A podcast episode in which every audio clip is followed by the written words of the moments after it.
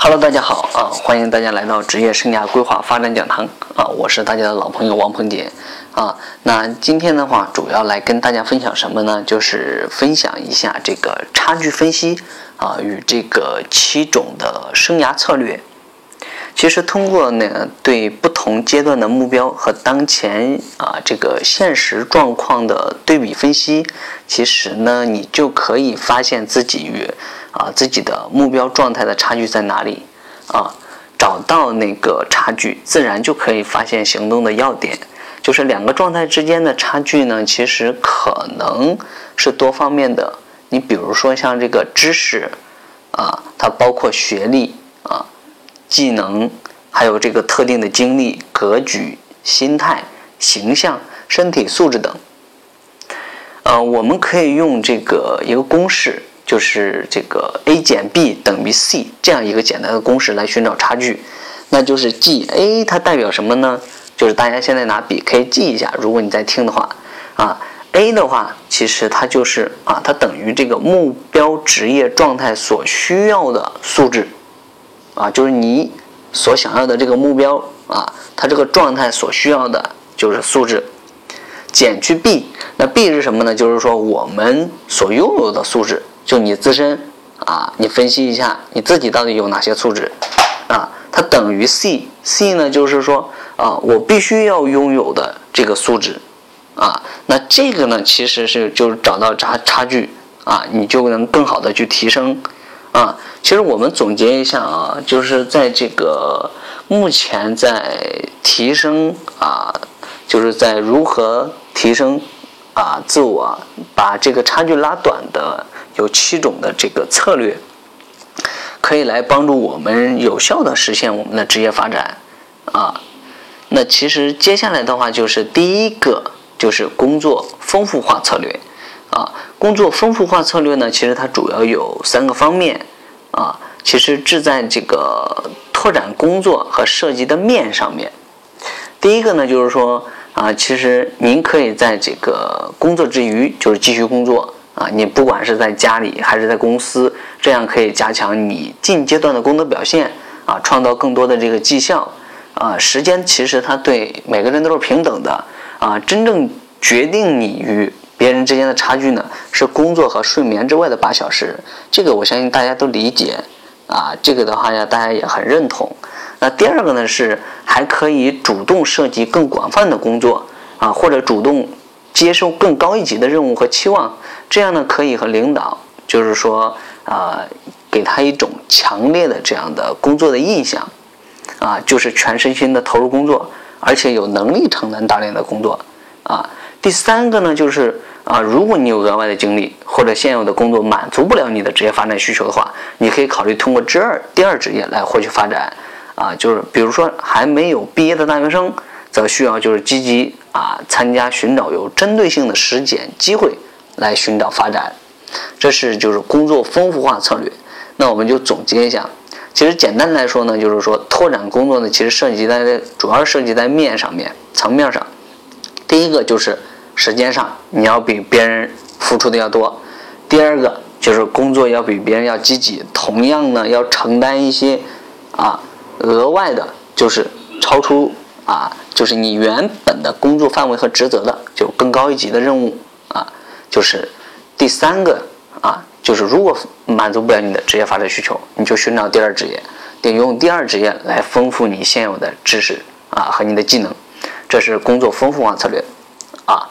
那接下来就是第二个，知识与技能的发展啊。知识与技能的发展呢，其实是啊通过更有针对性的这个学习啊来解决知道怎么做的这个问题。具体其实有五点了。啊，那就是第一点呢，就是在各种各样的这个培训中呢，就是研讨会啊，或者大学生的课堂中啊，就是获得。第二个就是通过这个书籍啊、网络等自学啊。第三个的话，就是现在呢工作中寻找额外的任务来发展自己的知识和技能啊。第四个就是向经验丰富的这个同事学习。啊，第五个就是通过这个社团工作。总而总而言之呢，其实就是热衷知识和技能的发展和学习啊，就是可以使我们人的这个工作能力啊更有效的提高啊，这是知识和技能的发展策略。那接下来第三个就是曲线发展策略。曲线发展策略是什么呢？就是指，比如说你一个目标到另一个目标不能一次性达成的时候，啊，而需要曲线发展策略才能达到。啊，如果一个培训主管的目标是人力资源经理，啊，其实他可以从招聘主管啊、招聘经理来过渡到这个目标，从而实现到人力资源经理这个目标。其实前两天的话，就是有这个呃同事同学啊来咨询我，他说我现在做的是这个服装的中等管理，但是我想做培训师，对吧？首先要做培训师，培训师他分内训和讲公开课的，就是说啊培训师，对吧？有外训啊。如果就是你从终端管理，你要做到培训师，对吧？首先你要从培训专员开始。啊，其实这个的话也是涉及到了，就是曲线发展的，啊，你你原先是做终端管理的，对吧？你转到这个培训的领域，你先从培训专员开始，啊，接下来做转培训师，啊，这个也是可以的，这个叫做曲线发展策略。那接下来的话就是第四个，第四个的话就是机会拓展策略啊，通过这个创造机会呢，就是拓展个人工作的内容。啊，就是它有三个啊方法。第一个的话，就是你建立自己的这个人脉圈啊，建立自己的人脉圈嘛。这个的话，就是呃，现在就是圈子营销啊。基本上的话，你属于哪个圈子的，对吧？你要就是你这个圈子所具备的文化啊，你们的社群，呃，你们定期的活动，对吧？你们的爱好，然后你们常出出的场地。啊，这个的话，你你想去哪个圈子？比如你建立自己的人文圈，你就要跟别人一样，对吧？这从用 NLP 的就是这个讲的话，就是你要合一架构法啊。这基本上的话，就是说你可以跟人家保持同步，对吧？啊，来建立你的人脉圈啊。那方法呢？那肯定有很多种啊，这个就不多讲了。那接下来的话，就是在与朋友和熟人的交流中呢，可以获得信息和意见的支持，啊，第三个的话就是临时或者过渡性的任务呢，可以用来获得额外的这个技术。很多这个公司呢，会临时的作业作为一种方法，啊，来就是定期的，就是选拔就是专业的人才，啊，那接下来的话就是第五个，就是借力发展策略。啊，其实呢，就是说一个人他的力量呢，其实总是有限的啊。构架对自己的职业发展呢，直接有效的这个联盟呢，会大大提高这个你的这个效率。还有三个方法，第一个呢，就是获取你领导的支持啊，对你的发展起作用的领导呢，其实可以有很多人，不只是一个。啊，他可以是你的这个教练呢，还有你的友人呐，或者是资助者，甚至是榜样的身份出现啊，可以按照需要帮助其他人的生活和工作啊。那其实领导关系呢，长期是被推荐为职业发展的策略啊，重中之重了。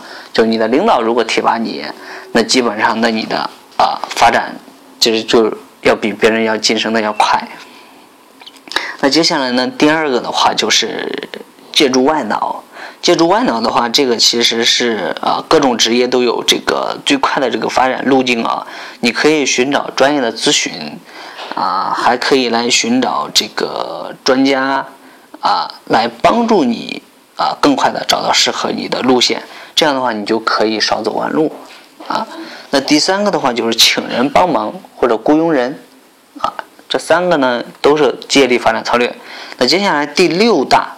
发展策略就是形象与啊荣誉感的这个策略。其实这一项呢，用来传达成功讯息的策略啊，例如就是比如说你参加啊社区的活动，或者打扮的很得体，建立正面的这个公众形象啊，带来呢其实它是对职业有益的这个影响。成功人士呢，其实更多的都注重投资自己的形象啊，因为呢这可以暗示别人就是他们的这个价值。和这个职业，但这种策略呢，并不是在所有的这个呃环境下都必须的。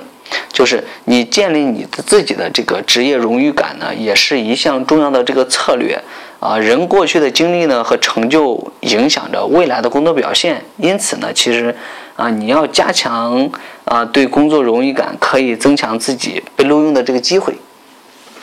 这是形象与荣耀的这个塑造啊。那接下来就是第七个，就是啊产物。